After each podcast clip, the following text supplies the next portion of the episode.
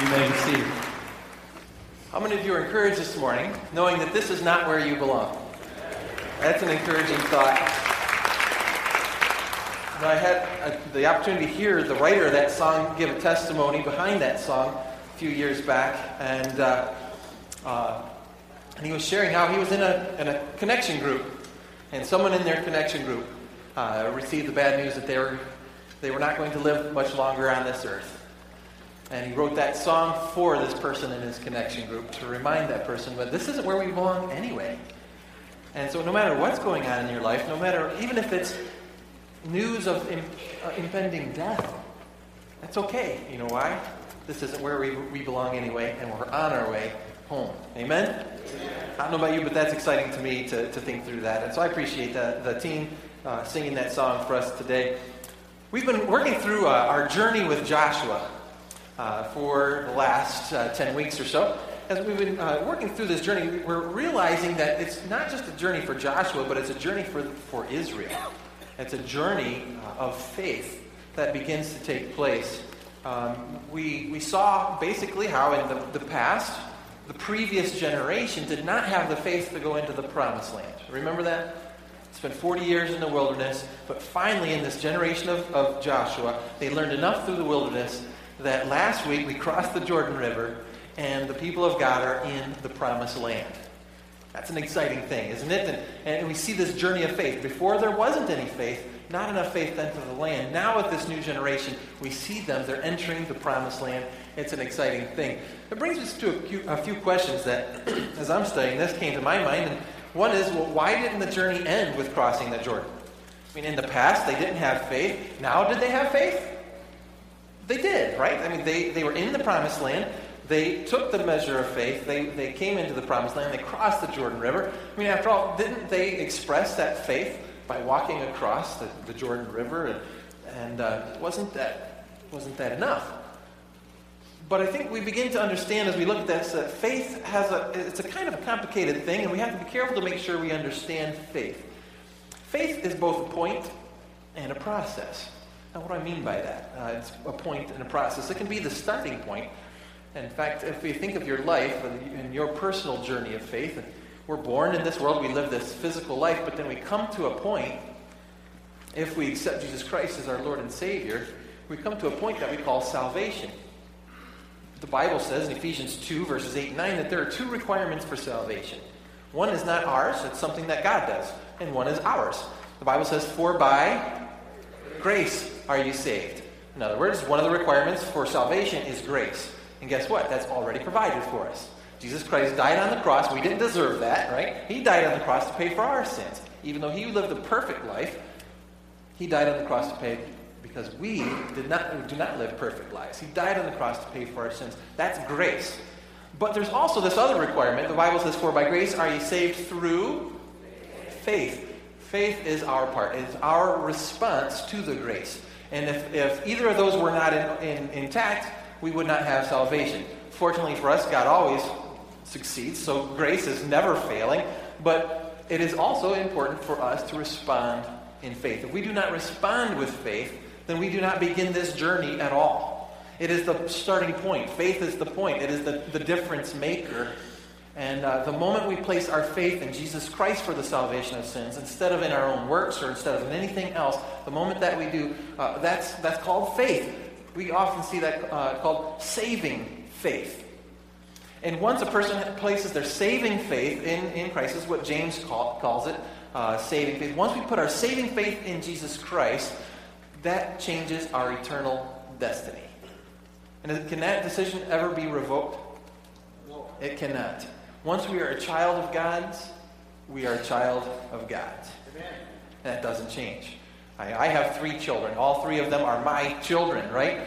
They might do something that might hinder or put an obstacle in our relationship. Not my children, right? They're angels. Nah, I'm just kidding. But, uh, of course. But, is there anything that either of them could do to stop being graced? Not really. Is there anything that they could do to stop being my children? No. And that's the way it is. Once we put our, our uh, that saving faith, we believe in what Jesus Christ did on the cross to pay for our sins, that begins a, a new journey, and that changes our eternal destiny, and that will never change. So in that sense, faith is a point. It is a point in life, and that, that never changes. But what happens when a person gets saved? Do we go straight to heaven? Do we go straight to perfection? No, we begin this process that we call sanctification. Salvation is a one-time event. You don't have to do it multiple times in your life. It happens one time.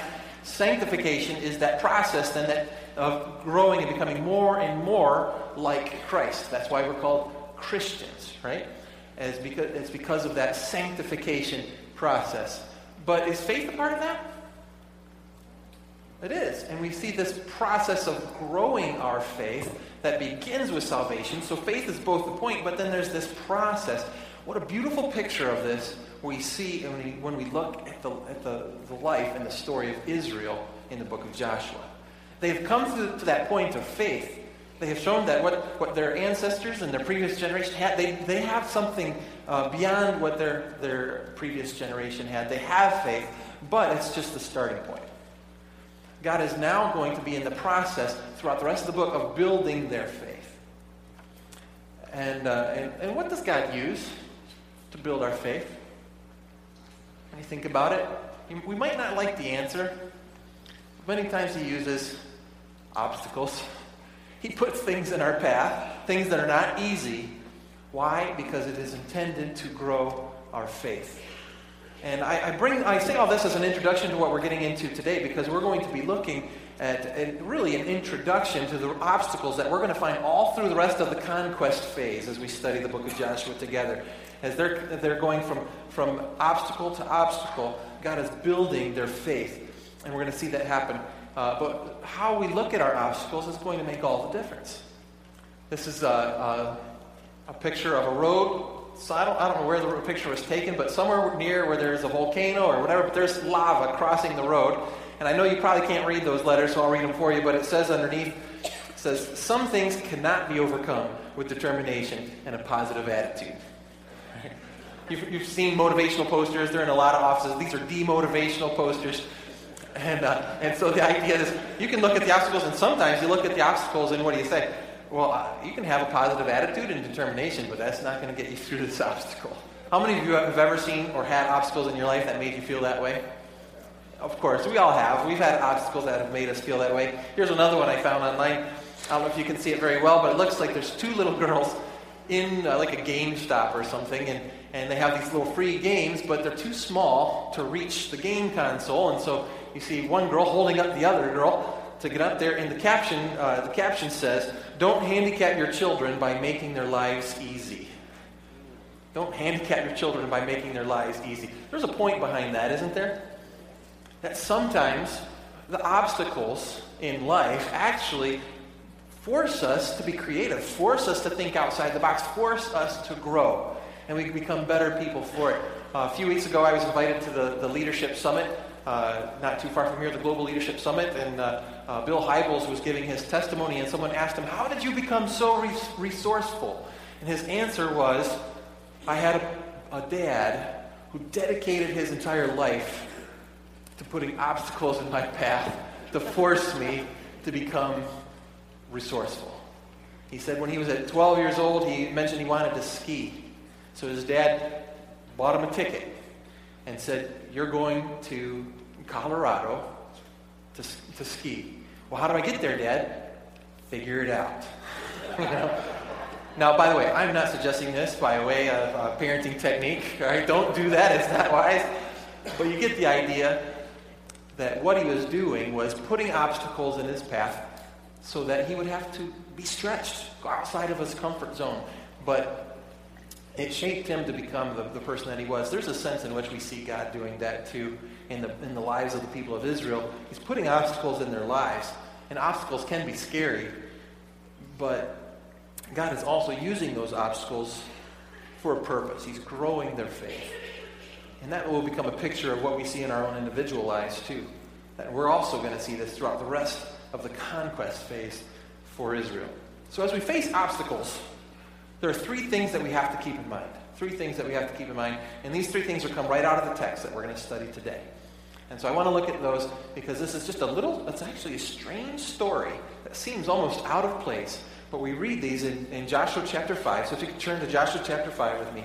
We're going to read verses thirteen through fifteen together. Joshua chapter five, verses thirteen through fifteen. And it came to pass, when Joshua was by Jericho, that he lifted his eyes and looked, and behold, a man stood opposite him, with his sword drawn in his hand. And Joshua went to him and said to him, "Are you for us or for our adversaries?" And so he said, "No, but as commander of the army of the Lord, I have now come."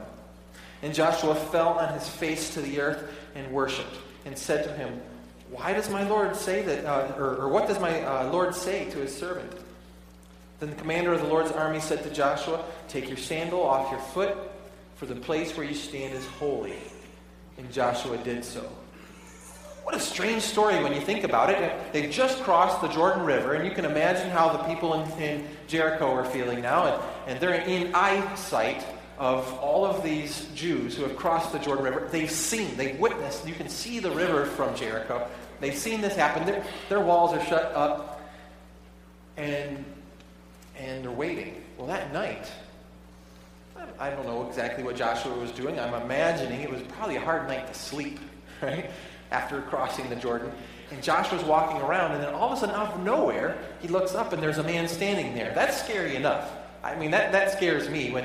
When you're expecting nobody and you look up and there someone is. Have you ever had that happen? And that's a scary thought. But now he, he, here's a man with his sword drawn. Makes it a little bit even scarier, right? And, and, and he surprises him. And then he says, "Well, whose side are you on? Are you on my side or on our enemy's side?" And his answer is no. Like, wait a minute. There, there, was a, there was a question with just two options. Are you on my side or our enemy's side? And his answer, no. But I'm on the side of the Lord. I'm the commander of the army of the Lord. That's a title, by the way, that Joshua was very familiar with. Because, do you remember what Joshua was before he succeeded Moses in being the leader of Israel? What was his position? He was the commander of the army of Moses. So now he's meeting someone who is the commander of the army of Yahweh, commander of the army of the Lord. Very interesting story. Three things that I think we helped Or helps Joshua as he approaches the obstacles that the Lord is bringing in his way. First one is this. There's more going on behind the scenes than we realize. There's more going on behind the scenes than we realize. You know, too often when we face our obstacles, we see everything with our human eyes. And we look at the size of the obstacles, we look at the size of ourselves, we look at uh, uh, we, we size it up with, with very human eyes, and we forget that there's a lot going on behind the scenes. Very few times in Scripture, but it does happen a few times, God opens up the eyes of a person and lets them see a little glimpse, just a little glimpse of what's really going on behind the scenes. I want to share the first time with you. If you keep your finger or something, piece of paper or bulletin in Joshua uh, chapter five, I want us to go back and take a look at Numbers uh, twenty-two. Uh, Numbers chapter twenty-two. The story here in, in uh, the book of Numbers is, is the story of Balak. Balak was an enemy of pe- the people of Israel while they were wandering in the wilderness. And then there's Balaam, is another character in the story. Balaam was one of the, the, the prophets uh, in Midian. And so Balak asked Balaam if he would curse the people of Israel for him so that he would be able to overcome them in battle. And Balaam saw this as an opportunity to make some money, and so he was on his way to do just that. I'll look at verse twenty-two. Then God's anger was aroused because he went, and the angel of the Lord took his stand in the way as an adversary against him. And he was riding on his donkey, and his two servants were with him.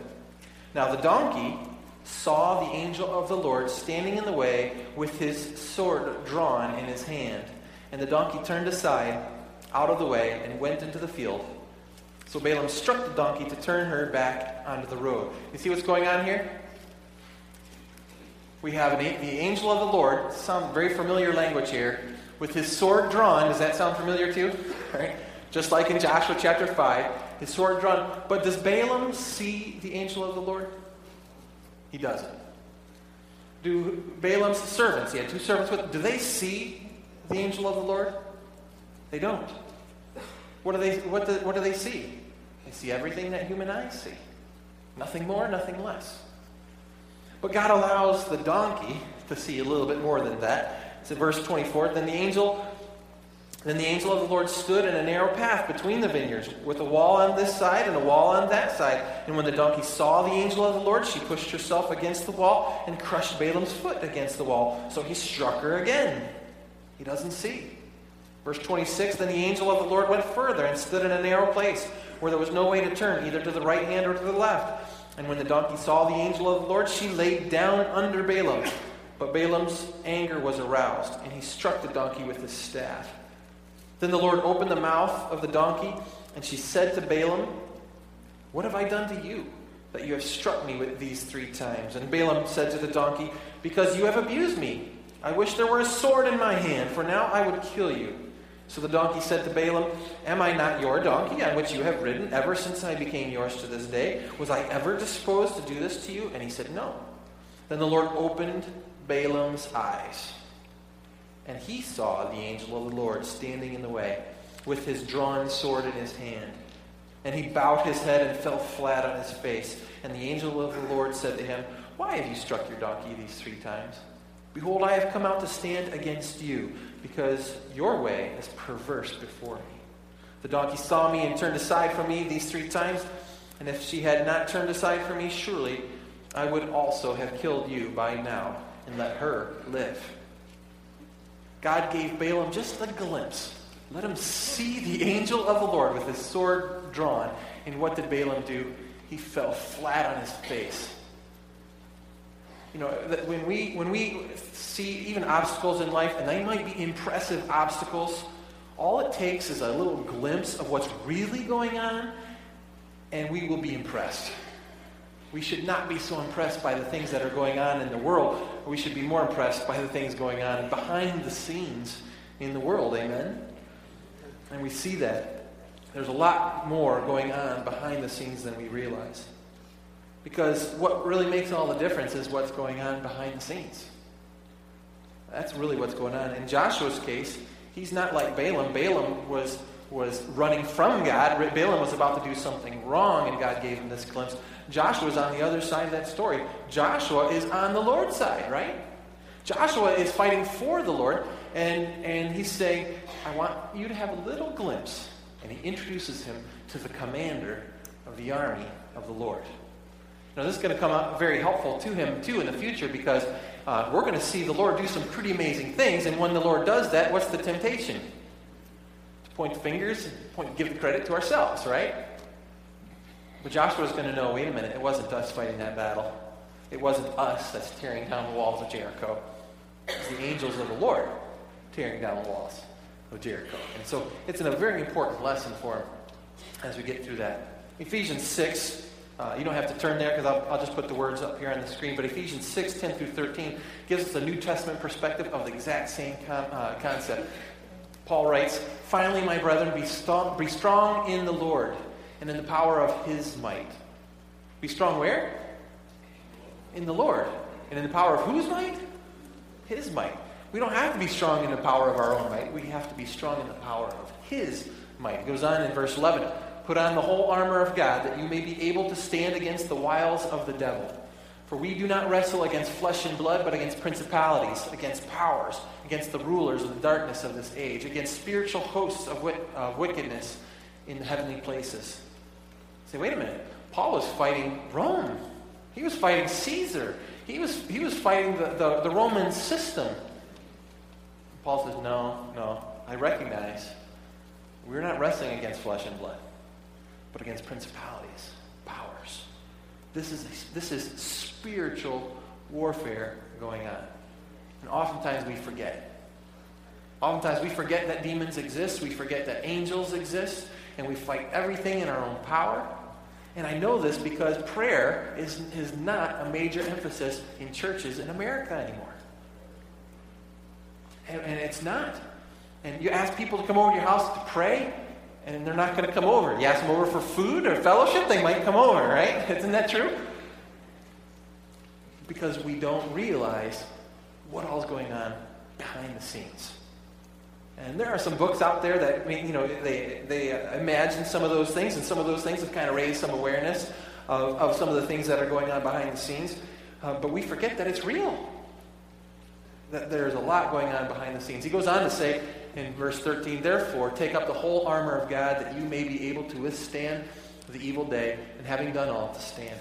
This whole point, you need to put on spiritual armor because this is spiritual warfare.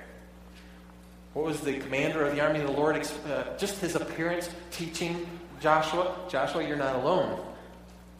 This is a spiritual battle. It's not just about who's better at fighting. This is a spiritual battle. Remember, God allowed the Israelites to stay under slavery because the people that were in the promised land didn't deserve death. They didn't deserve to be kicked out of their homes. And then when they got so evil, finally God says, now's the time, and I want you to wipe them out. Why? Because this is a spiritual warfare. And you look at the, the, the, the religious systems in Jericho, the religious systems in, in the promised land, they were horrible. They were very dirty. They were very sexual. In fact, a, um, a priestess and a prostitute, were those were synonyms in their religious system. You know, of course, there were a lot of unwanted babies, and they would kill those unwanted babies. This is spiritual warfare. And God wants his light to come into this place and save even the darkest of places. Amen? And we see that uh, taking place. So, there's a lot more going on behind the scenes than we realize. Second thing we need to keep in mind. Number, number two, our enemies are not really ours. Our enemies are not really ours. Look at uh, verse thirteen b. But we're back in Joshua chapter five. Look at Joshua chapter five, verse, starting in the second half of verse thirteen. "And Joshua went to him and said to him, Are you for us or for our adversaries?"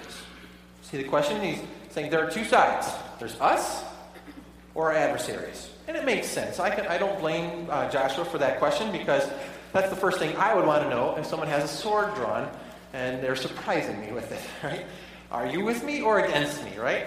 And he's saying, are you for us or are you for our enemies? As if there are only two options. The, the commander of the army of the Lord actually corrects him a little bit here. Because his answer isn't, oh yeah, I'm for you. And his answer isn't, obviously, oh, I'm for your enemies. What is his answer? His answer is, you look at uh, verse fourteen. So he said, no. Stop there for a second. This wasn't the yes or no question, really. Right? So usually when, when you, uh, yeah, no is the answer to a yes or no question, but his answer is, are you for, for this side or for that side? And he says, no. What is he saying? There's a third option here. He says, no, verse fourteen, but as commander of the army of the Lord, I have now come. Why do you think the commander of the army of the Lord would make this distinction? Because was, jo- was Joshua fighting for the Lord? Yeah.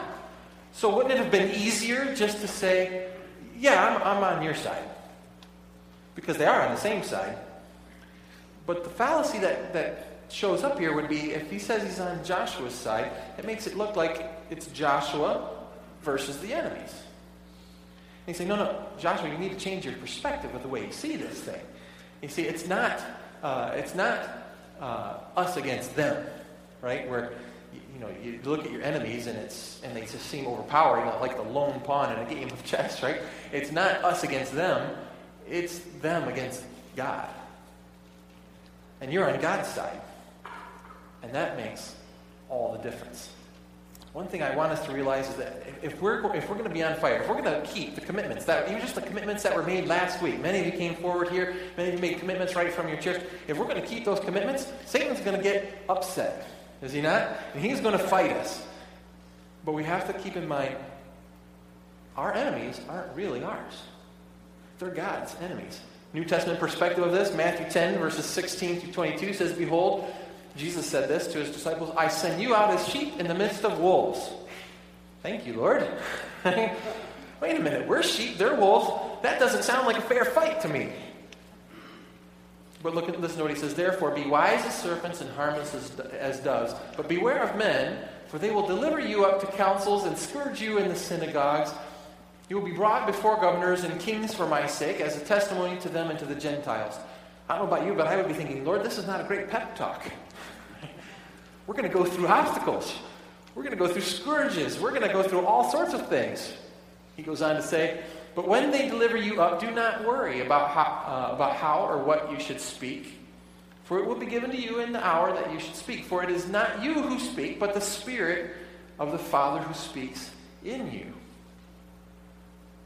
Goes on to say, now brother, now brother will deliver up brother uh, to death, and the, and the father his child, and children will rise up against parents and cause them to be put to death, and you will be hated by all. Why? For my name's sake.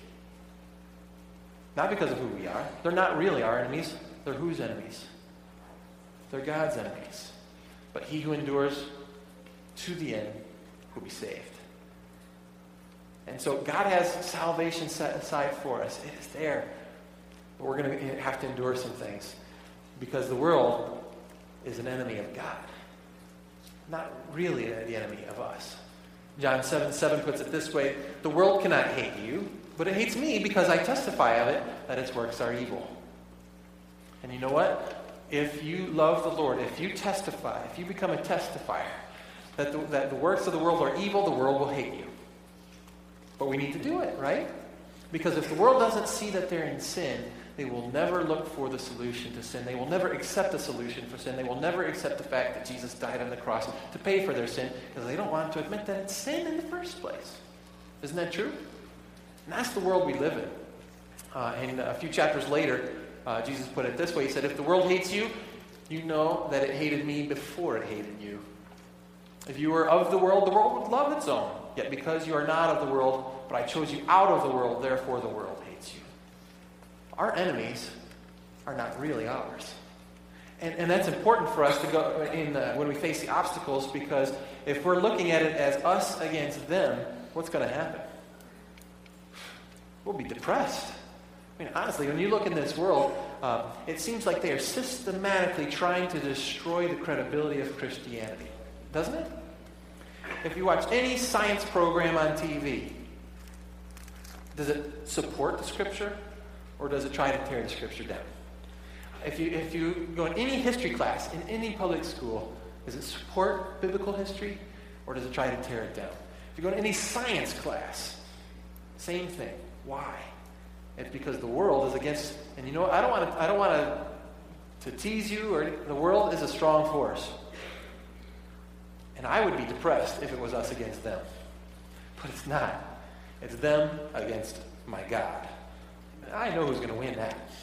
Amen? Amen? I hear a little bit better amen than that. Hopefully by point three. All right, let's let's continue on. Let's let's see where where where, the, where this is taking us. Let's uh, go to uh, uh, chapter five again, verse fifteen. Then the commander of the Lord's army said to Joshua, "Take your sandal off your foot, for the place where you stand is holy." And Joshua did so. That was the entirety of the message. Think about that for a moment. The, God sends an angel, gives him a glimpse of what's going on behind the scenes, and Joshua, as any wise leader would do, would say, all right, what's the message for me? And here's his message. Take off your sandals, because the place where you're standing is holy. That's it. Take off your shoes. I don't know about you, but I would have been hoping for something like, here's the strategy, here's how you're going to defeat uh, the, the people of Jericho, here's what, here's the way to sneak in, or whatever it might be. That's what I would be looking for. How many of you are with me? Yeah, that's what I would have been looking for. Instead, the only advice that he gets is, take your shoes off, because the place where you're standing is holy. And that's it. I think part of the reason that that's it is because Joshua knew where to take that. Because this isn't the first time that we've heard this in Scripture. In fact, before uh, before he uh, became the successor to Moses, what was his job? He was the commander of the army of Moses. He worked for Moses. He knew Moses very well. This concept of taking off your shoe does not really begin in Joshua chapter five. It begins all the way back in Exodus chapter three.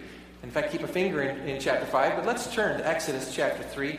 I wish I had time to preach an entire sermon on this, but I will not. But look at chapter three, starting in verse uh, in verse one.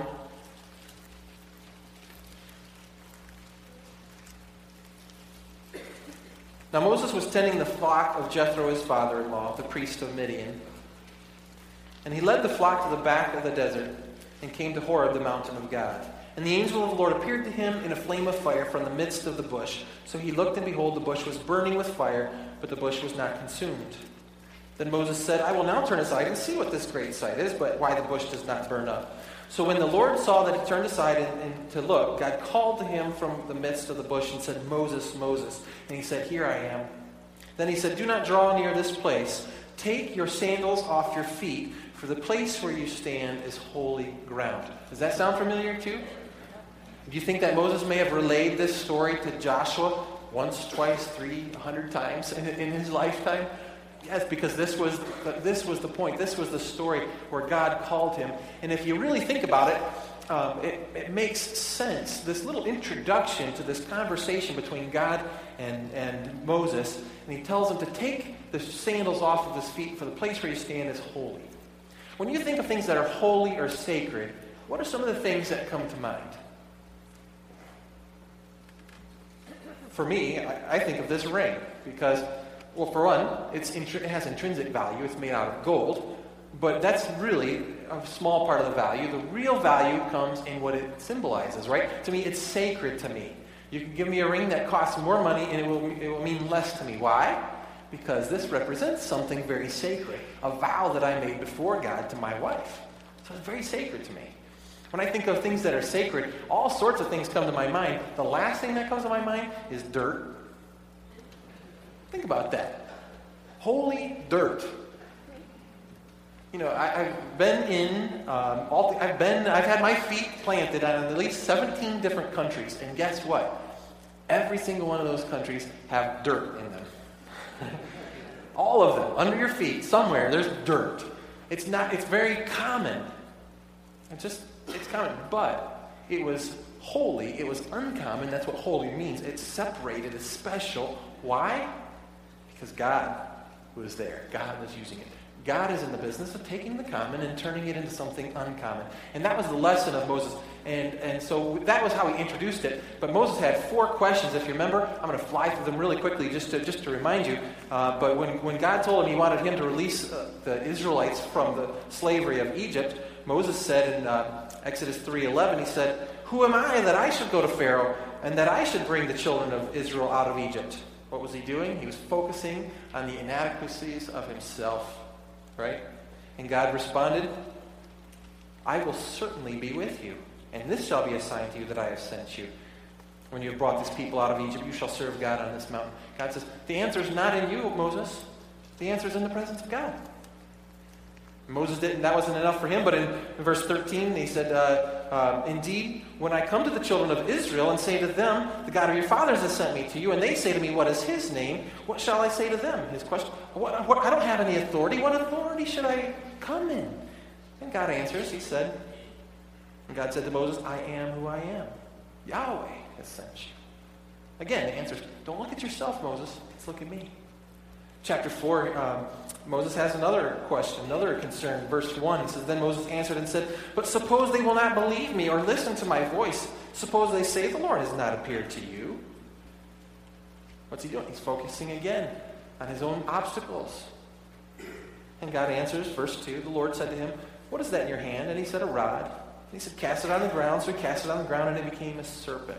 And Moses fled from it. And you know the rest. God gave him signs. His answer is, Moses, it's not about you. It's about the abilities that I'm going to give you. Later on in the same chapter, verse ten, Moses said to the Lord, O my Lord, I am not eloquent, neither before nor since you have spoken to your servant, but I am slow of speech and slow of tongue. He said, Lord, again, I, he's focusing on himself and saying, I can't do it. And God once again answers him and says, Who made your mouth?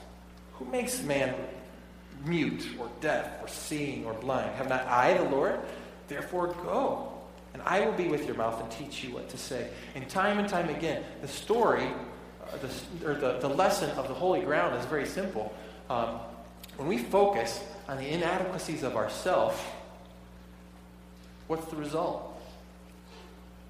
It's intimidation. When we start focusing on, on ourselves, we realize we can't do this. We cannot make these obstacles. We cannot accomplish these obstacles. But God, in each case, says, don't focus on that. Focus on the omnipotence of God. Omnipotence, long word, but omni just means all. Potence means powerful. God is all powerful.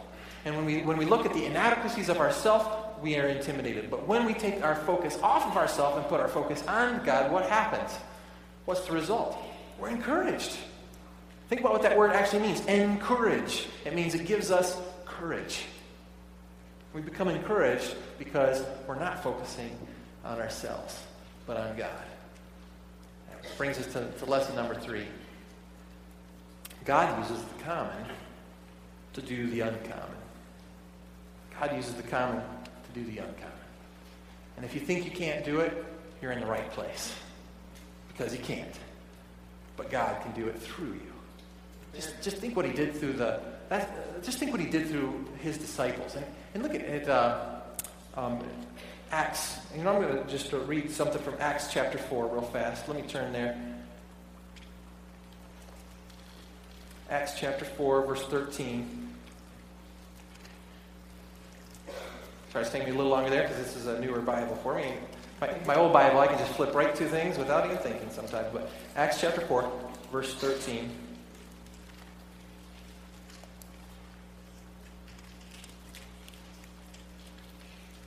We read, "Now when they saw the boldness of Peter and John and perceived that they were uneducated and untrained men, they marveled, and they realized that they had been with Jesus."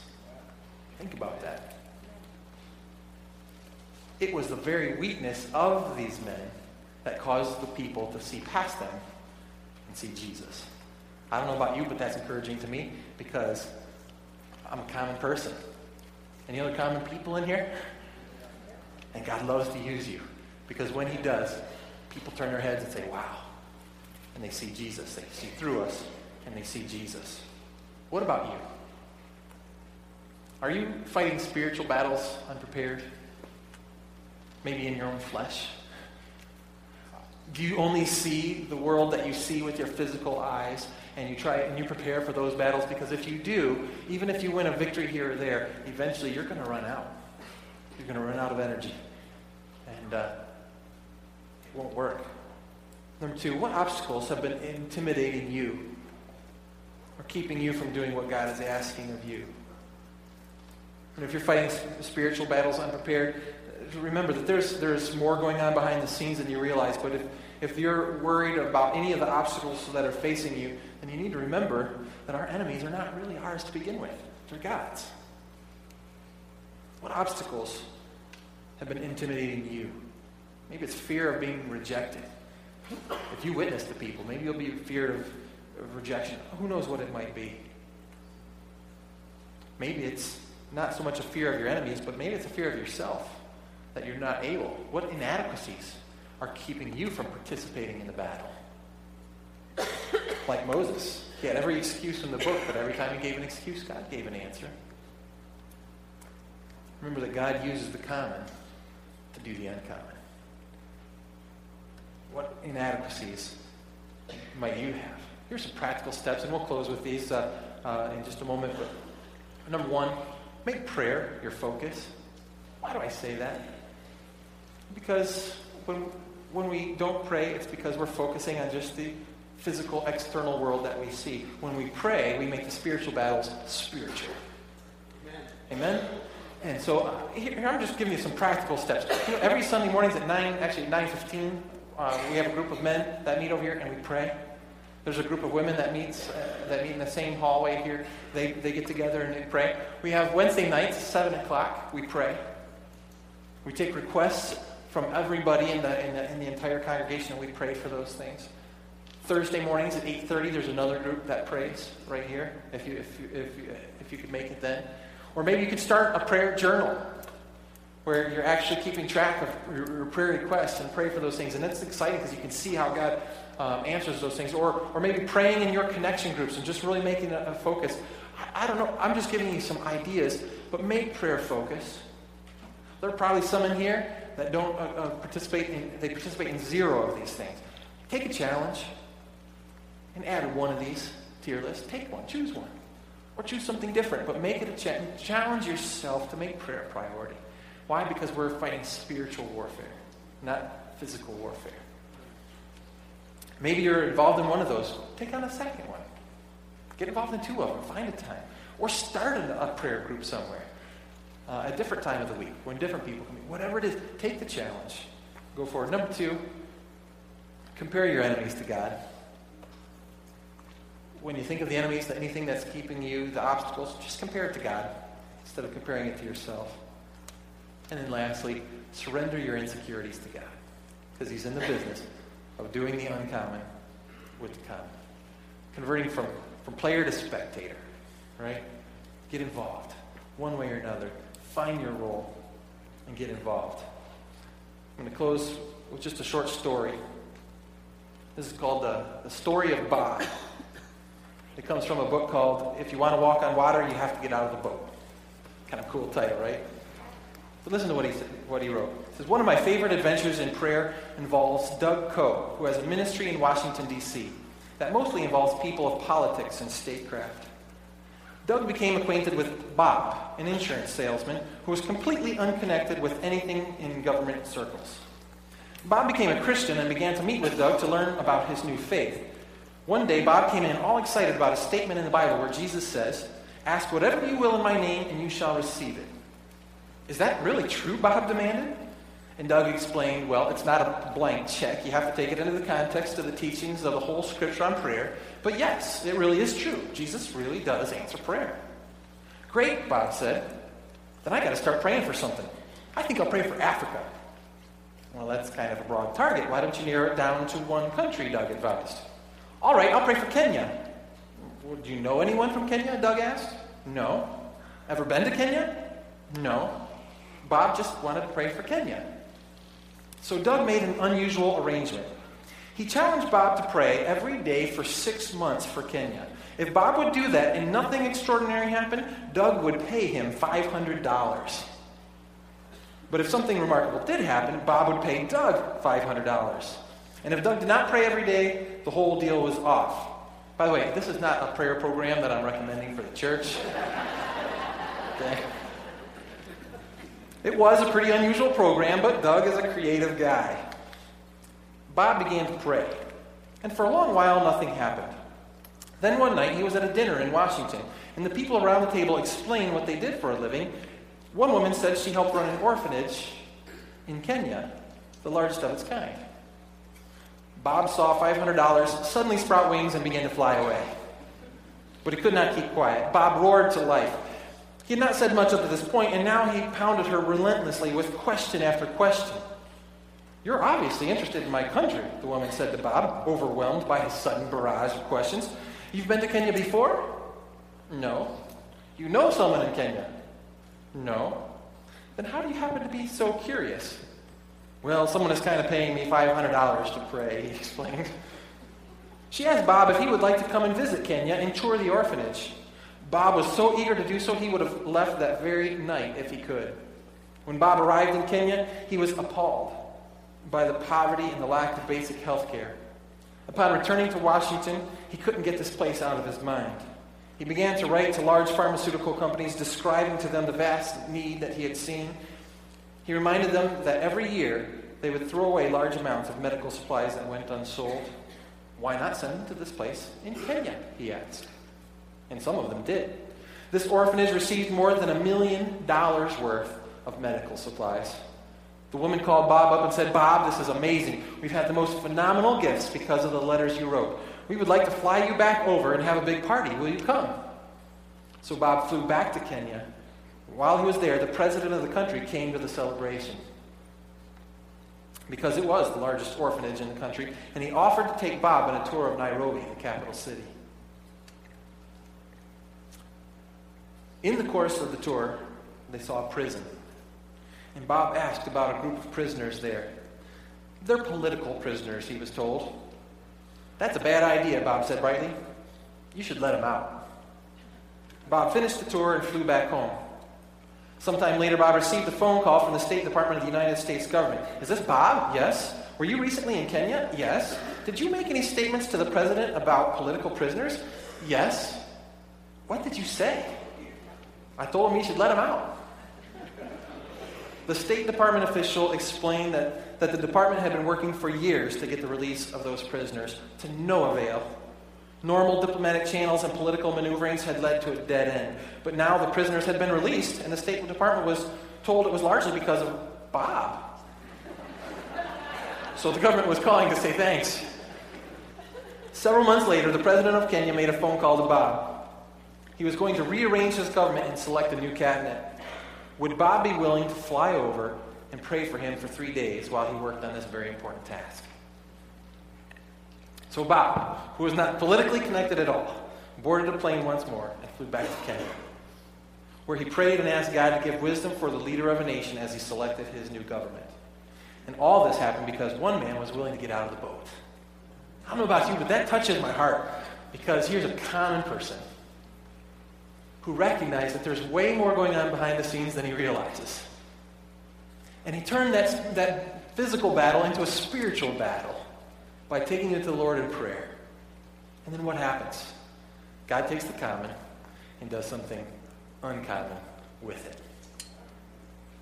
What I'd like to ask you today, are you willing to be a common person and let God do something uncommon with you? And if you're willing, then you have to ignore the enemies of God, realize that they're God's, ignore your own inadequacies, and focus on the omnipotence of our God. In just a moment, I'm going to ask us to pray. So go ahead and bow your heads, close your eyes. In fact, let's stand together, bow our heads, and close our eyes. And today we've talked a lot about faith. It's possible that some here have never started that faith, for faith has never even been that point that we talked about. If that's you today and you're not sure that you're on your way to heaven, then come directly to me when we sing. Come to me, and I will I will send you to someone who can show you from God's word how you can know for sure that you're saved, that you're going to spend eternity with, in heaven. For those of you who, who know you're saved, you know that Jesus Christ died on the cross to pay for your sins. You've accepted that. I want you to accept the challenge to make the spiritual battles spiritual. And if you're willing to, to make any of those commitments that we talked about today, whether it's prayer or comparing your enemies to God or surrendering your insecurities to God, saying, Lord, I will be a player, not a spectator, I'm going to give you an opportunity to just come. You don't have to talk to me. It's just between you and God. To come forward and just kneel before the Lord. No one's watching. No one's paying attention to who you are. But just commit to the Lord and say, Lord, I'm committing to be a common for you, so that you can do something uncommon through me. I pray this. Let's pray. Heavenly Father, I thank you for your Holy Spirit and the way he works in our hearts. I thank you for the way you worked in Moses. I thank you for the way you worked in Joshua. And I thank you for the way you worked in Bob. It reminds me, Lord, that you can work in me. Lord, I pray that you would do the same thing in the hearts of people that are here today. And as we commit to this, you would take common people and do uncommon, holy things. I pray this in Christ's name. Amen.